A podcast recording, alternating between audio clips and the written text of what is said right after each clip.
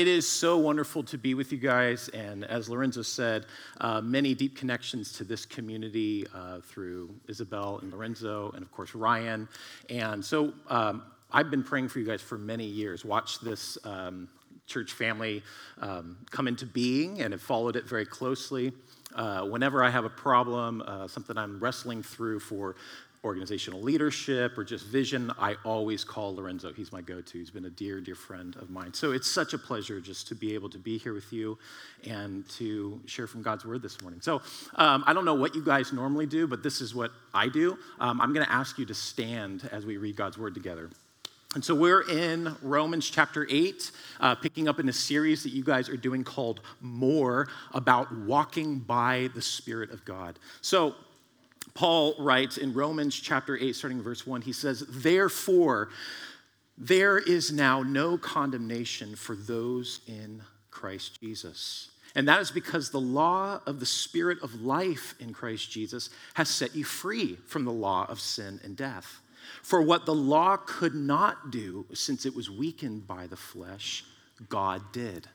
He condemned sin in the flesh by sending his own son in the likeness of sinful flesh as a sin offering. He did this in order that the law's requirements would be fulfilled in us who do not walk according to the flesh, but according to the Spirit. For those who live according to the flesh have their mind set on the flesh, but those who live according to the Spirit have their mind set on the things of the Spirit. Now, the mindset of the flesh is death, but the mindset of the spirit is life and peace. The mindset of the flesh is hostile to God because it does not submit to God's law or way. Indeed, it is unable to do so. Those who are in the flesh cannot please God. You, however, are not in the flesh, but in the Spirit, if indeed the Spirit of God lives in you.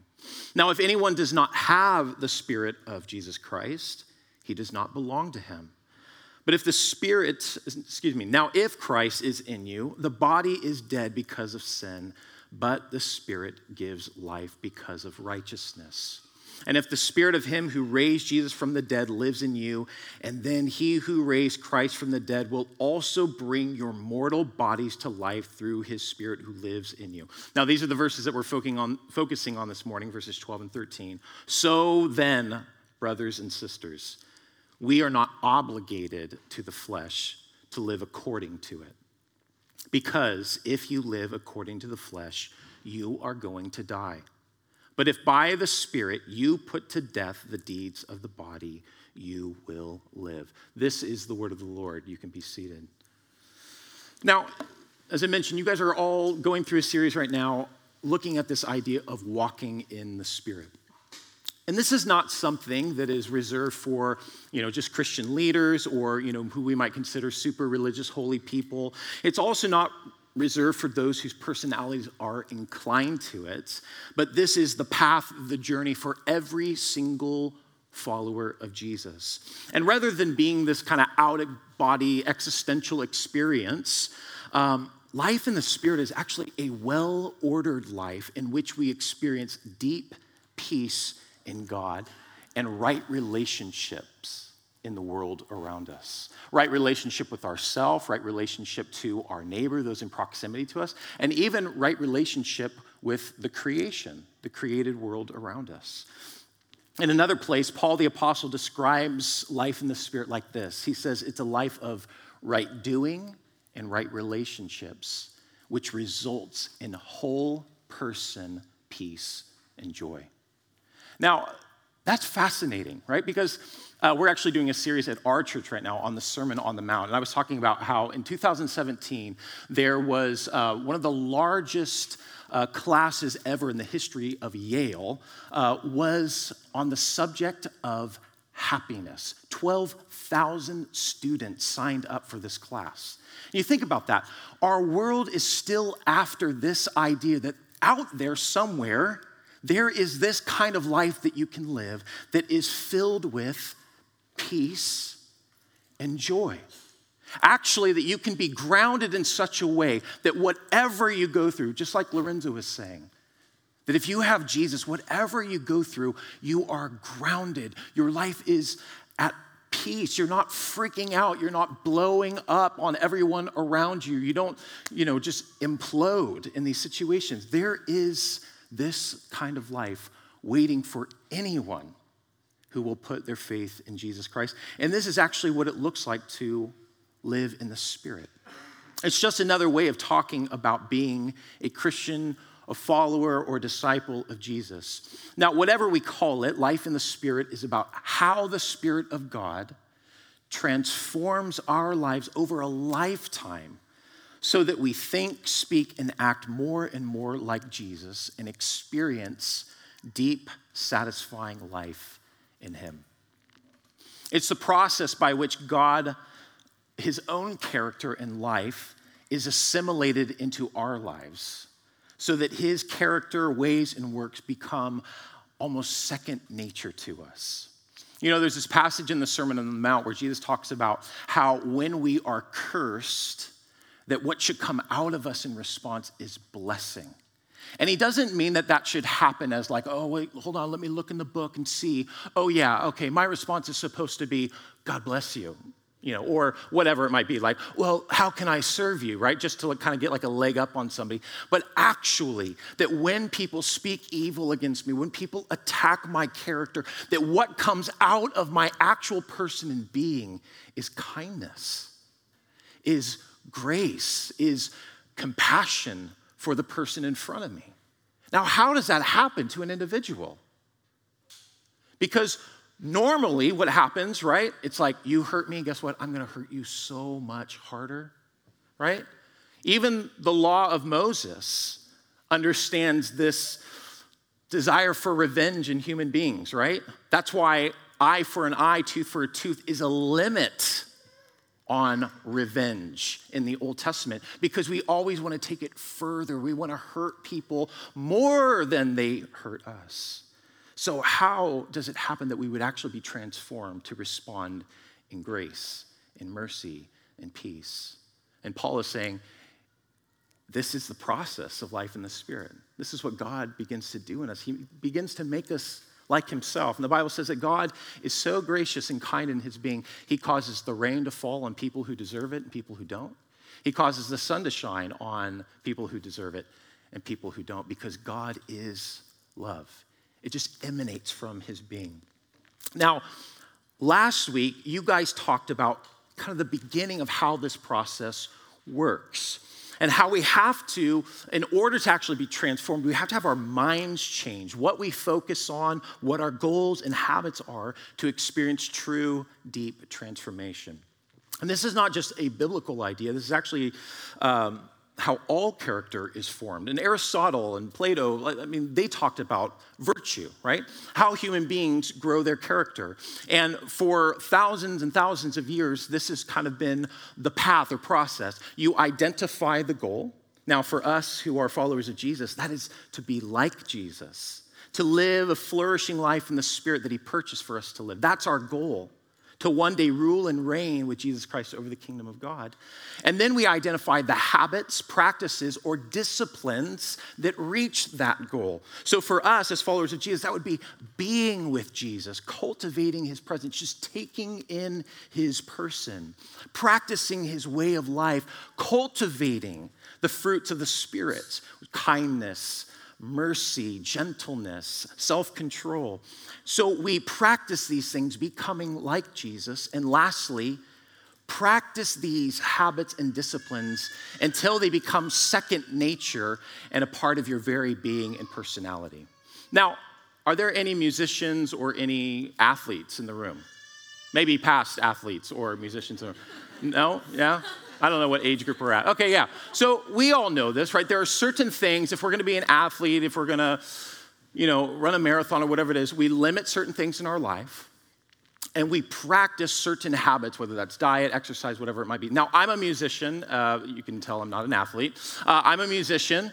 And uh, for many, many years, right, I wanted to get my chords down. I wanted to play that C chord like I meant it, right? And so I would practice meticulously. I was in a band and we would go through our songs over and over and over and over again so that when we stood on that stage, it played together with such um, like harmony, right? We played as one.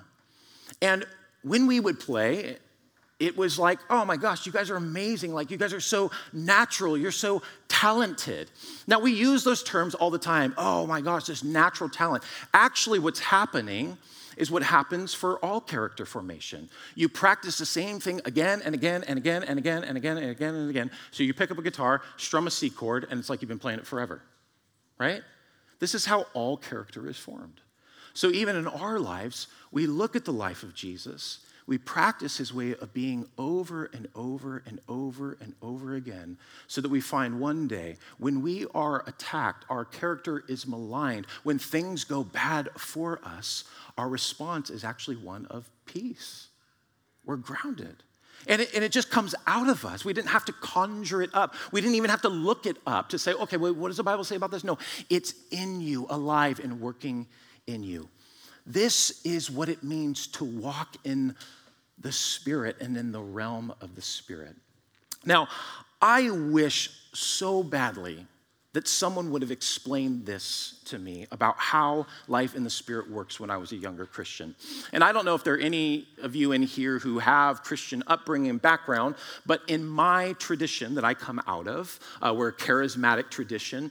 And so we had this teaching that, you know, if you find yourself a Christian, but you're still struggling with sin, the way that you, um, you know, whether, you know, as a youth, right, it's like sexual desire or it's, you know, pride or it's, um, you know, just trying to assert myself and, and trying to be accepted among my peers and all these ways that I was like tripping up over myself and just feeling so much shame. Like, what is wrong with me? Why can't I get this following Jesus thing down? And what I was told by Christian leaders is what you need to do is you probably need the Holy Spirit. I'm like, well, I thought I had the Holy Spirit when I became a Christian, right? Isn't that what the Bible says? No, no, you need second baptism. And so I went to a gathering, I went, you know, raised my hand, I want the Spirit. And so I go forward, people pray for me to have the baptism of the Holy Spirit. Guess what happened? Nothing, right? So I'm like, okay, well, maybe I need to do something else. So I go to all of these events I go to, you know, worship events where we just cry out to God and we just, you know, kind of whip ourselves and tell God all the bad things about ourselves. And we look even deeper than those things to find that there's got to be something underneath this something, and that's the real problem. And essentially, what I was looking for is I was looking for a silver bullet, right? I was looking for a pill that I could take that would transform my person so that I would immediately look like Jesus. And what I didn't realize is that sanctification or life in the Spirit is actually a lifelong process of putting off my old ways of thinking, of speaking, of acting, and putting on the way of Jesus, looking at the life of Jesus and doing what he did. Practicing Jesus' way if he lived my life. And as I begin to do this, my character began to change. When I looked at other human beings rather than you know those to compete with those to you know kind of compare like well you know i'm better than them and this and that right? All this ego stuff. All of a sudden compassion is what came out of me. And i begin to experience joy. I begin to experience peace because i knew i was accepted by god and had been assimilated into my life rather than frustration fear condemnation and judgmentalism. This is what this passage is actually all about. And I do think that this is, in some sense, the missing key to so much of the Christian world today. We have Christian leaders and we read about them all the time. And unfortunately, their character has finally caught up with their charisma. And it's because they have never cultivated a life in the Spirit. They have, in a sense, short circuited this process. And these characteristics of just the way the world operates are just underneath the surface. And so, when put through the fire, when put through a difficulty, guess what comes out? Jealousy, lust, pride, every vile thing, as Paul says. And so it is so essential that we submit ourselves to practicing the life of the Spirit so we can experience deep transformation and we can actually experience the flourishing life that Jesus purchased for us. You guys with me? Yeah. Great. So, Paul, what we're focusing on today are these verses, verses 12 and 13. And I think what Paul wants us to see here is just what I've been talking about that life in the Spirit is this kind of holy partnership with God, or it's a cooperation with God's Spirit. So in verses 12 and 13, this is what he says. So then, right, that's like in light of everything he just said, brothers and sisters, we are not obligated to the flesh to live according to it. Because if you live according to the flesh, you are going to die. This is very extreme language, by the way.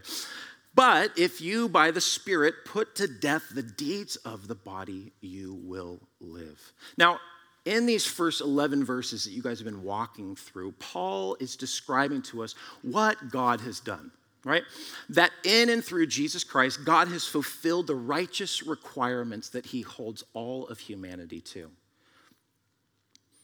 And by Jesus becoming our replacement, standing in our stead, taking upon our judgment for the sin that we commit and even the sin done against us. He has set us free. Paul says he has done this so that the righteous requirements that he holds all people to what the law was aiming at all along, might be fulfilled in us who walk in the Spirit.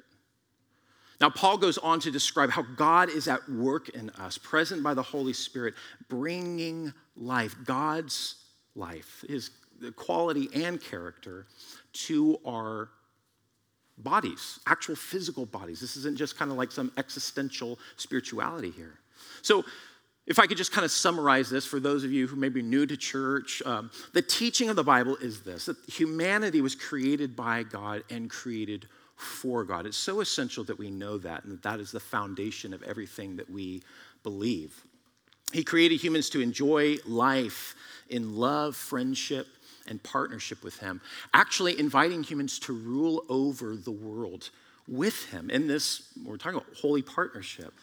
But the story goes that the first human beings turned their backs on God and chose to center the, the world at that time around themselves. This selfishness or self centeredness of humans, what the Bible calls sin, has brought all sorts of evil, chaos, and brokenness into the world ever since.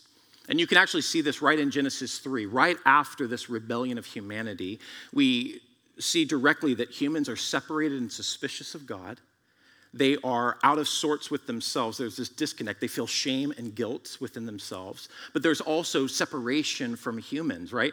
The man and the woman both blame one another and try to throw one another under the bus.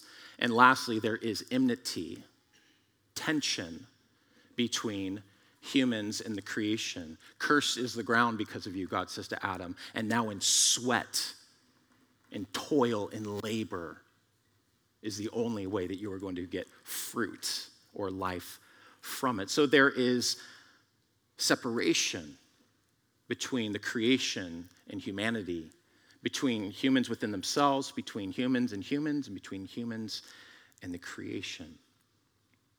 God's good world has been corrupted, and humans are on a terrible trajectory toward chaos and implosion. But the good news of the Bible is that God's original plan for humanity has been back, brought back on track through God coming to earth in the person of Jesus Christ. And what Jesus Christ has done is he has taken up the story of humanity. It's like a reboot, right? He has taken up the story of humanity and he has done what humans could never do. He has fulfilled all of um, the right way to be human, right? Is basically what Jesus has done. He lived out God's original intent for humanity perfectly, and he invites anyone and everyone now to join him, believing that he is the only hope and redemption for humans to be rescued and redeemed. And now, for those who put their trust in Jesus, what happens is the Spirit of Jesus, and this is mystical stuff, right? The Spirit of Jesus, in a way that we don't fully understand, comes into an individual's life and begins to work the life of Jesus into us. so that we actually fulfill God's original intent for humanity. This is what God has done, is what Paul is saying. Now, these verses that we're looking at this morning, verses 11 and 12, begin then to explain our part. What do we do? And how are we responsible then to cultivate this Spirit of God in us? As I thought about this passage, I began to kind of summarize it in my mind like this A whole new operating principle is at work in you, which is the life giving, dead body raising, character transforming Spirit of God. What should you do? God's life giving, character transforming Spirit lives in you. People of God, what should you do? And Paul's instruction is this you should cultivate that Spirit of God in you. Tend to it, pay attention to it, listen to it, obey it, so that the Spirit, life in the Spirit, might grow in you. Now, this cultivating the life of the Spirit really has two aspects to it. There is this first aspect of we have to unlearn, we have to put off or put to death our natural and often harmful ways of thinking, living, and speaking. And then there is this positive side of walking then in the Spirit, which would be practicing God's love toward others and following specifically in the way that Jesus lived his life. I love this quote um, from Andrew Wilson and Alastair Roberts from their book Echoes of Exodus. I think it's really helpful for us to see um, how important this kind of whole view of life in the Spirit is. This is what he says Escaping from Egypt is only half of the Exodus story. It's easy for us to forget this. In an age where freedom is understood as merely being free from oppression, from constraint, or whatever. This aspect of liberation, as wonderful as it is, is only half of the deal. In the scriptures, more emphasis is placed on the freedom for. Freedom for worship, freedom for flourishing, freedom for growth in obedience and joy and glory. Human beings are not designed to be free from all constraint slaves to nothing but our own passions, triumphantly enthroned as our own masters or even our own gods. Everybody serves somebody. So the point of the Exodus is not just for Israel or for us to find deliverance from serving the old master, it is for us to find delight in serving the new one. It's interesting. I don't know if you grew up in a church like this, but this is kind of my story, like I was mentioning earlier. Like, I only was told half the story. Like, stop doing those things. And maybe you meet, you know, Christians who, you know, they have an experience with Jesus and then they start going to church and they believe that they just have to, like, turn on every aspect of their old way of living. And then they just kind of enter this neutral space. It's like, so what do you do? It's like, oh, I don't do anything. I just go to church now. And it's just like, wait, what? And we've forgotten that God is the God of all things, that He created this world richly for us to enjoy. See, the problem isn't um, things, the problem is what we have done with those things, the way that we have cultivated those things, and we've made them ends in themselves. We've made them uh, into things that are supposed to deeply satisfy and fulfill us. But once we actually lose that operating principle and bring that into the life of the Spirit, we can see how we can actually cultivate these things in a way that does honor God. And so we don't have to just be these neutral beings. Oh my gosh, we can enjoy the world rightly. We can enjoy relationships rightly now. And everything has its proper and right place when we live this way. Now, I believe that many Christians are missing out on this thoroughgoing transformation, or maybe another way to put it would be a thoroughgoing conversion. This work that the Holy Spirit does in order to bring us into the flourishing, happy, good life that Jesus offers. And I think many times it's because we've been given this theology that says, you know, just let go and let God, right? We haven't been told that we need to cultivate life in the Spirit. And maybe for some of you, depending on your uh, religious background, right? You were taught that every biblical story and command uh, is a law versus grace paradigm, right? Like, so if you find instruction to do, like, oh, be careful, that's the law, and you're trying to save yourself. And what you're actually doing is you are hindering the cultivation of the Holy Spirit in your life. We need to be clear about this, right? The gospel, the good news of God's grace offered to us in and through the life, death, resurrection, and eternal reign of Jesus over all things is opposed to your earning, but it is not opposed to your effort. Dallas Willard, he puts it like this Grace is not opposed to effort, it is opposed to earning. Earning is an attitude, effort is an action. So again, Paul is saying the Spirit of the living God, the Spirit who brings radical character transformation, is at work in you. You need to cultivate this life of the Spirit. Now, Ryan has given me the beautiful task of focusing on the negative part of this work. And I've got some beef with that because I don't like to just kind of like sit in like he's like, you know, just talk about like mortification of sin. I'm like, no one uses that word. Like, it's just so dark. Um, but that's what I've been tasked with this morning to talk about how we put to death these old ways or undo these habits and practices that we have. So, first, we need to talk about for a minute what Paul is talking about when he talks about being in the flesh. Now, if you grew up in the Brodersen household, that's my family, my mom and dad would throw this around all the time. Like, anybody's in the bad mood, like, oh, you're in the flesh, you're in the flesh, you're in the flesh, you're in the flesh. So it kind of has lost a lot of its meaning to me, and my wife and I now, we joke around about this kind of stuff. But what is the flesh, and why do Christians say these weird words, right? So in these passages, Paul is not talking about the flesh in terms of behavior, which is often the way that Christians and their Christianese use it. He is first and foremost speaking of a way of being that results in certain behavior. And a good way to understand how Paul is using flesh here is to see the flesh as almost kind of like a realm in which we live in. Anybody watch Stranger Things? Right? So it's like the upside down, right? It's a different realm that runs right alongside of reality, right? So this is a different kingdom if it's it's a different realm, and so it has different ways of operating, different ways of working, different ways of thinking and functioning, right?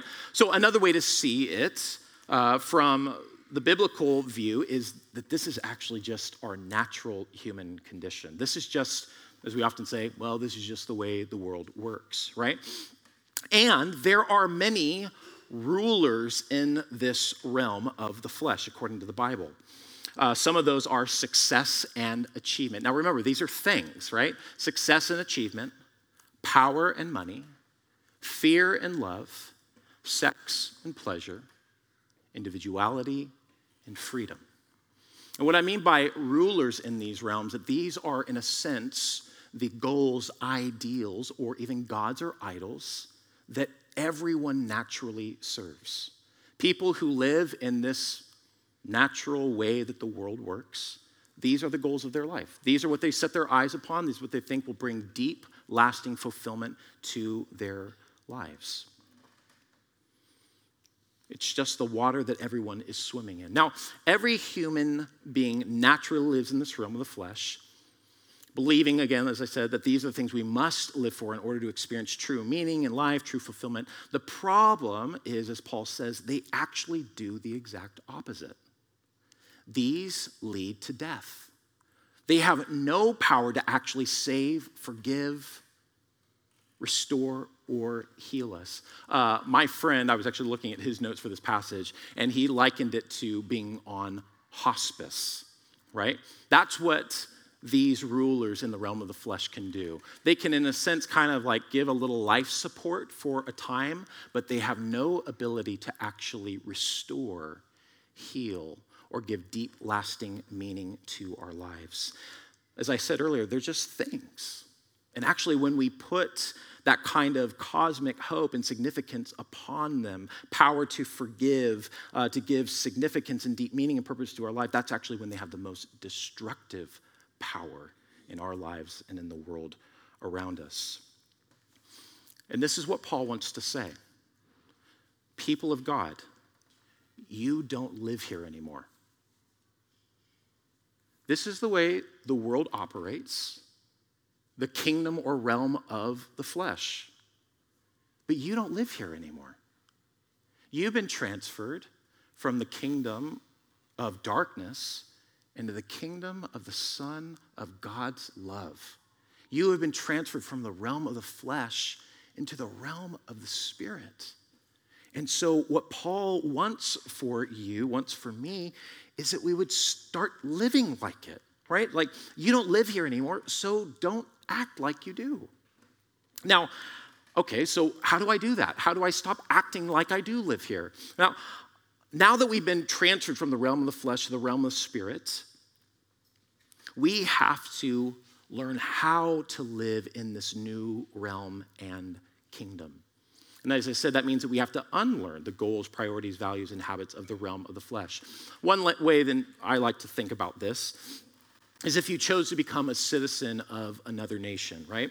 In many cases, to do that, you have to renounce your citizenship and country of origin, but you also take upon yourself to learn the language, to uh, learn the customs and values of this new country in which you find yourself.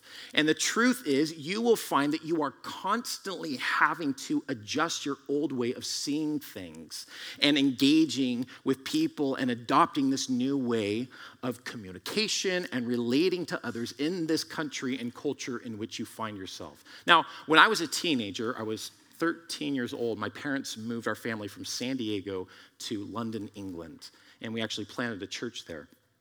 And I, our family quickly adapted. I mean, I'm 13 years old, so I'm pretty adaptable at the time. We quickly adapted to life in England, but it was so interesting. Uh, you know, the British have this phrase, they call us, well, some of us, ugly Americans. And the reason is because Americans come over and what they do is like, oh, we have that in our country, but it's bigger. we, uh, our roads are much bigger. Wow, the steak is very small in your country. We have big steaks. It's like, you know, like everybody's a Texan, like in England. You know what I mean? Like everything's bigger and better in Texas. And I don't know what it is, but it's like, would you just shut up? Like, could you please stop doing this? Like, you're giving Americans a bad name. It's like they don't know where they are, right?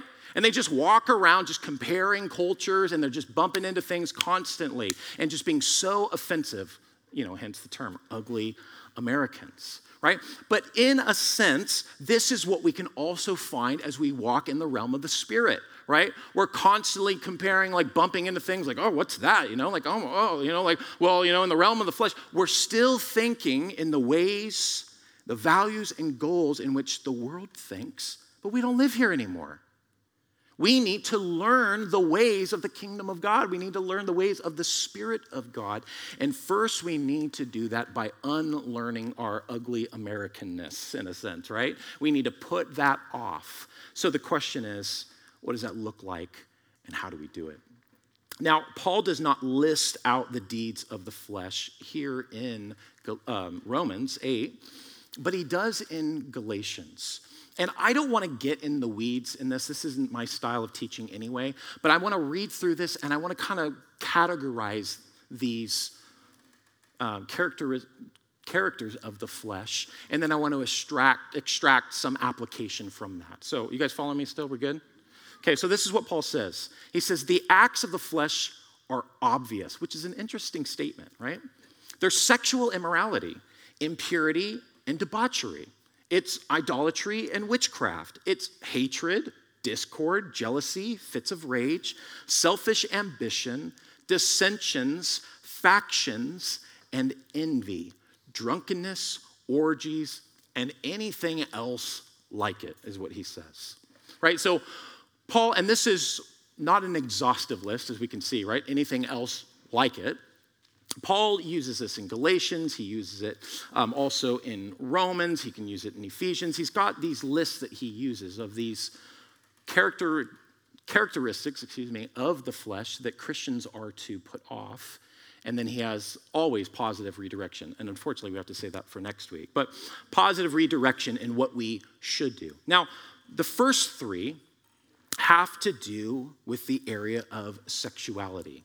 And they refer to sexual intercourse between unmarried people, um, unnatural sexual practices and relationships, and that simply means not according to God's pattern laid out for us in Scripture, specifically monogamous male and female union as portrayed in Genesis 2. Okay, that's what we're talking about here. And then lastly, he lists this word promiscuity, uncontrolled sexuality. And then there are two words that have to do with kind of the area of religion, idolatry and sorcery. And Paul pairs these two together because he's talking about the ways that the pagan world substitutes uh, created things for the creator God, but also the way that humans seek to manipulate through sacrifice, ritual, and divination. We seek to put God in our debt and we seek to control the outcome of our own lives. That's what Paul is referring to here. Now, going down further, Paul describes uses eight words that describe how the flesh character wow, that word is hard. I just keep wanting to say characterization, and I don't know why. Characteristics of the flesh destroy relationships. And so he lists selfish ambition, which would be just like this competitive, self seeking spirit, uh, envy, when we're coveting um, what people have, and in a way that like they don't deserve that, I do. It's like this ego is driving all comparison. And then he talks about jealousy, the zeal and energy that comes from a starved ego. And then there's hatred, hostility, and an adversarial attitude. And then he talks about basically the results of these attitudes in relationship. These produce discord, fits of rage, sounds like a tantrum, doesn't it? Dissensions, and then factions, permanent parties and warring factions. And then the last two that he lists together is drunkenness and orgies. Now, these are not sexual orgies, just for the context, but this is basically describing like a life that is just addicted to pleasure creating substances and experiences. That's what he's talking about. Now, again, I said I'm not going to like go through every one. We're not going to be here that long. Um, but all of these characteristics and actions of the flesh, what Paul is saying, lead further and further away from what it means to live life the way God created us to. God has created us for fellowship and union with Himself, for actual wholeness within our own psyche, with, for harmony and peace with other human beings, and of course, harmony and peace with the created world around us. And as we read, all this does is it brings separation, it brings brokenness and discord. So, whether it's in indulging in sexual practice apart from God's given direction and design, whether it's religious attempts to do without or control God, or ways in which we seek power and control over other humans for our means to comfort, control, and self satisfaction, all of these lead to breakdown and dysfunction.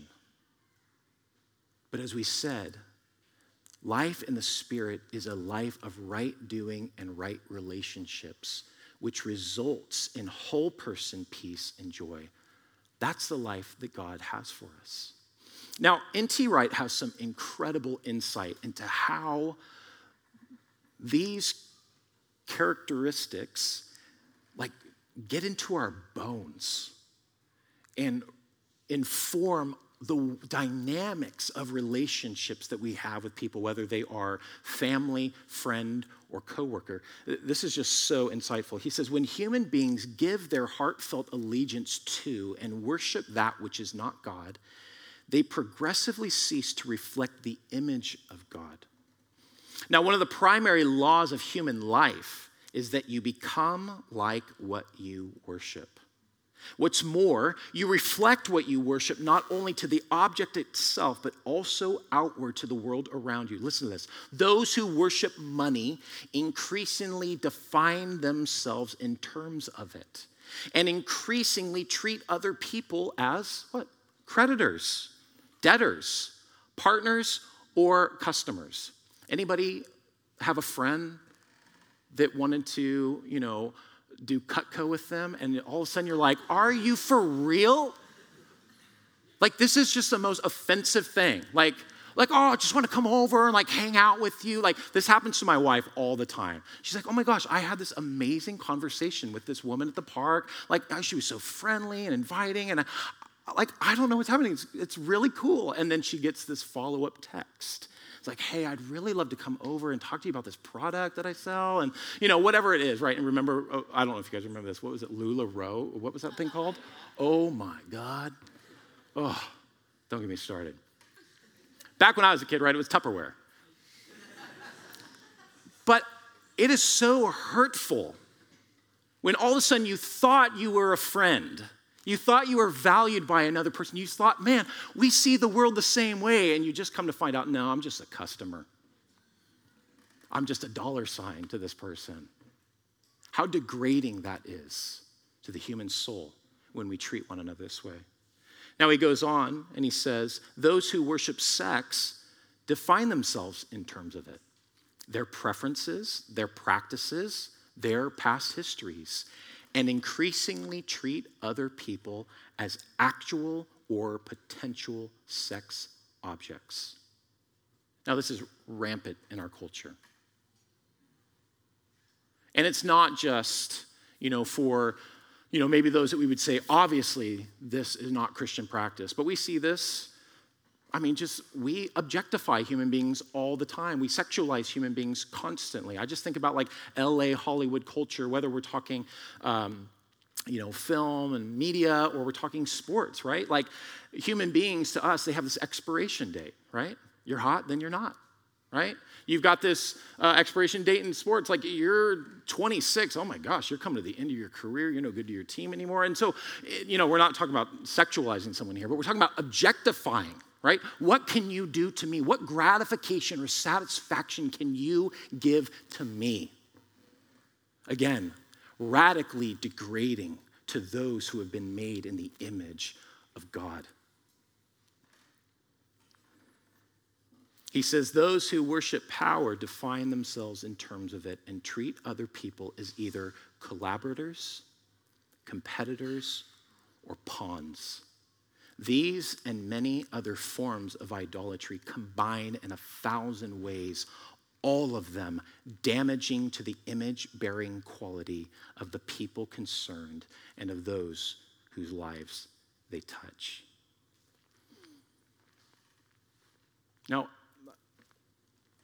I pastor and preach and study scripture for a living.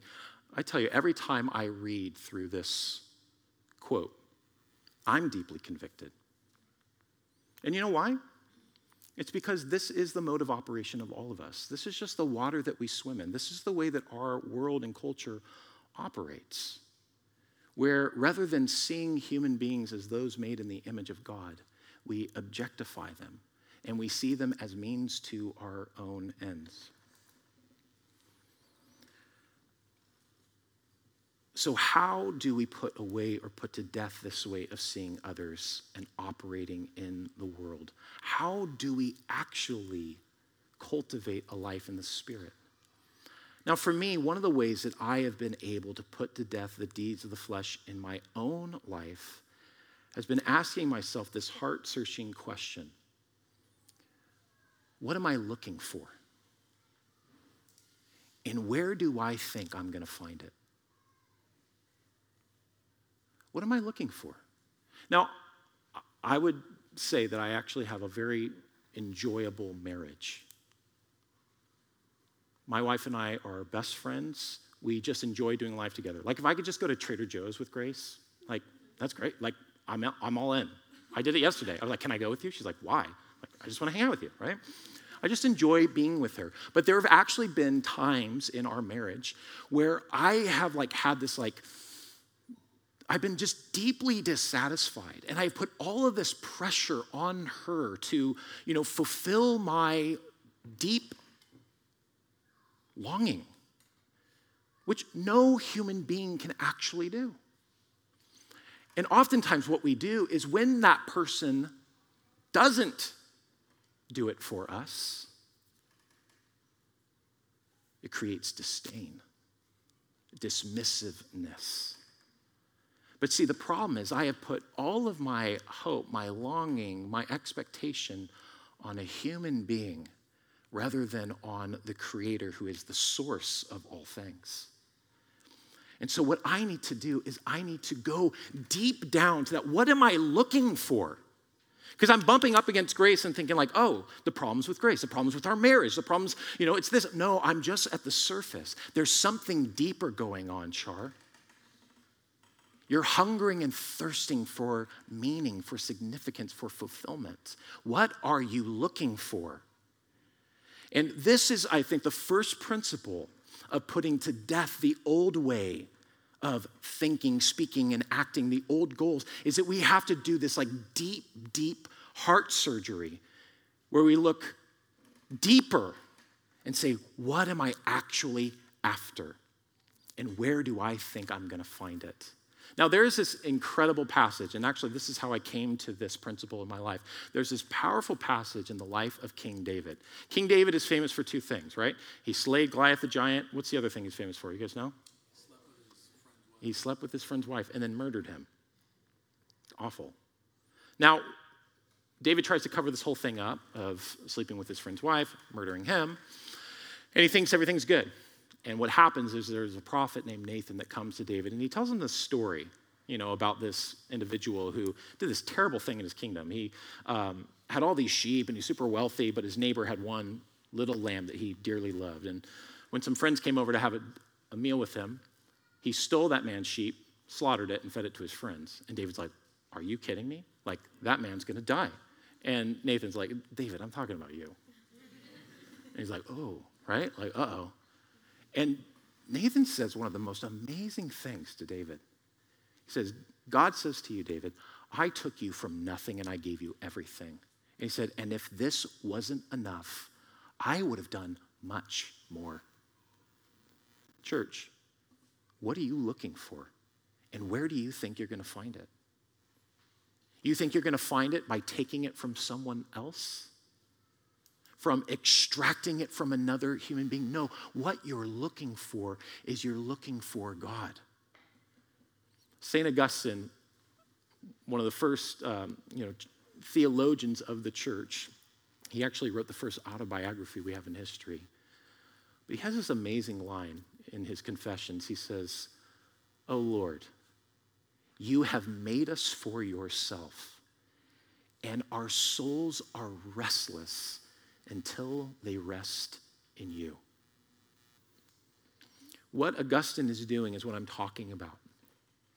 He's reclaiming this truth. We have been created by God and we have been created for God. And anytime we live outside of that truth, we will experience deep dissatisfaction. We will experience deep dissonance with ourselves with the world around us, people that we actually dearly love and appreciate. Deep separation, hurt, discord. Because we have been made for God. And I do believe that this is the beginning of what it means to put to death our old habits, to do what Paul the Apostle is talking about here. In another place, Paul puts it like this He says, We take captive every thought and make it obedient to Jesus Christ. So that means that you and I, and the relationships that we have, and the places you know, that we work, these dynamics, that as we look at the human beings around us and we're tempted to use people for our own, you know, to kind of quench our own fears or to satisfy some deep need for comfort, whatever it might be, that we would take those thoughts, those desires, and we would actually hand them over to God. Say, and this is like this redirecting work. And actually, I mean, we don't have time really to go into this. And I told Lorenzo I would actually try to keep my time, and I'm already over. But if you know anything about the way that your brain actually works, you know that you can rewire your brain. And it has to do with what I was talking about earlier finding those goals and creating those habits in which you can actually take deep caverns, almost like these like information highways in your brain, and you can redirect those. And especially by the power of the Spirit of God working in you and through you, you can be a new creation. You can change the way that you view people. You can change the way that you relate to people. You can be new. You can be renewed in your view.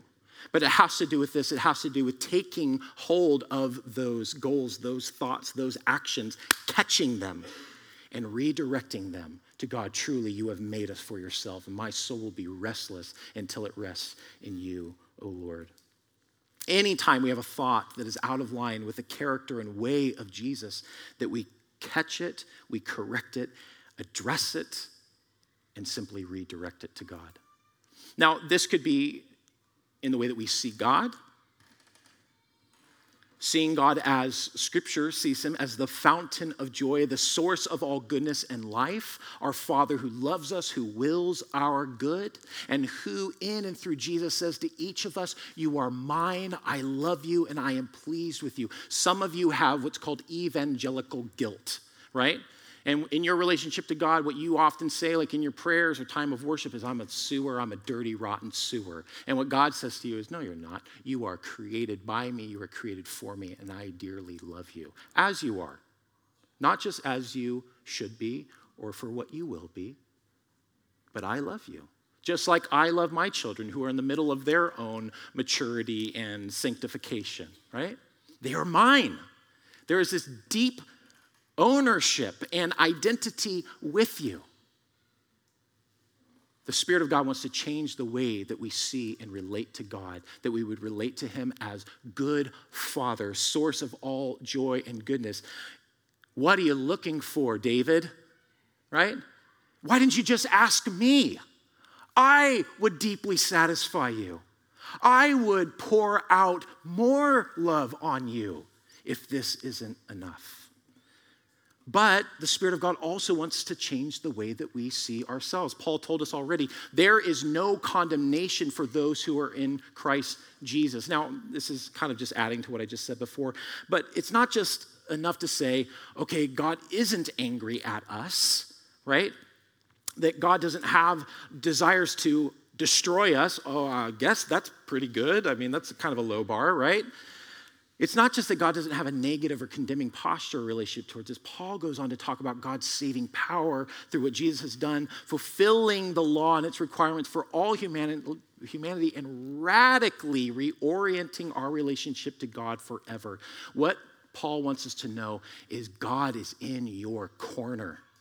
He is for you, not against you. He knows the deep longings and desires of your heart, and guess what? He put them there and he desires to fulfill them. Now, not in the way that we think or our culture and world says, but in his way, in a way that brings life to the world around us, in a way that honors the image of God that he has stamped upon us. And lastly, the Spirit of God wants to change the way we see others, those created by God, created for God, those dearly loved by God. Are you guys familiar with an author named Andy Crouch? Uh, Andy Crouch, he worked for Christianity Today for years. He was the chief editor there. Uh, he wrote a book, uh, his most recent book, it's called The Life We're Looking For. And he has this chapter where he talks about being stuck in an airport. He does a lot of traveling. Uh, he was stuck there, I think, like uh, almost like two day delay, something crazy. Maybe it was when uh, Southwest was all going crazy, right? And he's an individual who's deeply committed to character formation. He talks about this a lot. I wrote a book called The Tech-Wise Family, phenomenal insights. Um, so he was thinking like, okay, how do I like use this time and think deeply about my character? So what he decided to do is he decided to walk through the airport terminal, and as he did, he fixed his gaze on certain individuals and he said, "The image of God." I mean, not out loud, right? Like that would be kind of weird. The image of God, right? And it's like, but just to himself, like I want to like make eye contact with an individual and just say within myself, this person bears God's image, created by God, created for God. He's talking about what a deeply grounding practice this was. Think about what's just going on in our culture right now. I mean, social media is probably the worst example of it and probably blown out of proportion. But the way that we cannot even see or hear the person on the other side anymore. And some of the vitriol, um, just hatred that is even coming out of people who claim to know the God who is love. One of the ways that we can cultivate this life in the Spirit is by seeing the image of God in the other. It does not mean that we approve of everything that this person lives for or what this person does, but we see the potential of each individual. We see what they were created for. We see that they are deeply valued by God and therefore should be deeply valued by us, should be seen, should be heard, worthy of dignity and honor. Actually, my family and I, we did a bike ride down um, in Newport Beach yesterday. We live in Orange County, as was mentioned. And as I rode um, on the bike trail, I mean, there were just thousands of people down at the beach. I just decided to do this practice. And it was interesting just for me and my own judgmentalism and the way that I see people, just how deeply challenging this was to look at individuals and say, the image of God. This one bears the image of God. Church, I believe that as we take up these principles, these practices, these goals of the way of the Spirit, this is how we put to death the deeds of the flesh. The way that just the world around us thinks and operates, its goals, its values, what it's looking for. This is how we do that. And I believe wholeheartedly that if each of us practice this discipline in our own lives of seeing each person in front of us as one who bears the image of God, deeply loved and valued by God, it would radically reorient our minds and character to walk in the Spirit. And it would be manifest in the way that we treat human beings around us. It would radically change our posture towards the world. No longer seeing human beings as those we can get something out of, as objects of desire to fill our lust, emptiness, insecurity, or satisfy our f- fear or heal our pain, but those to be loved and served, even as God in Jesus Christ has loved us and has served us ultimately by giving his life for us at the cross. This is who we are. We're the people of God. We're the redeemed, loved, purchased people of God. And God is acting, asking us to take these truths to bear upon our hearts and to get down to the root of how we naturally operate and to uproot those things and to plant His love deep within us so that it might grow and that it might be put on display for the world around us to see what God is really like. Now, may God, by His Spirit, give each of us insight in how we are to live this out in our own lives. I think one way that we can do this, I'll just close with this, is asking ourselves, where do I hurt? And what am I afraid of? Now, these are deeply searching questions.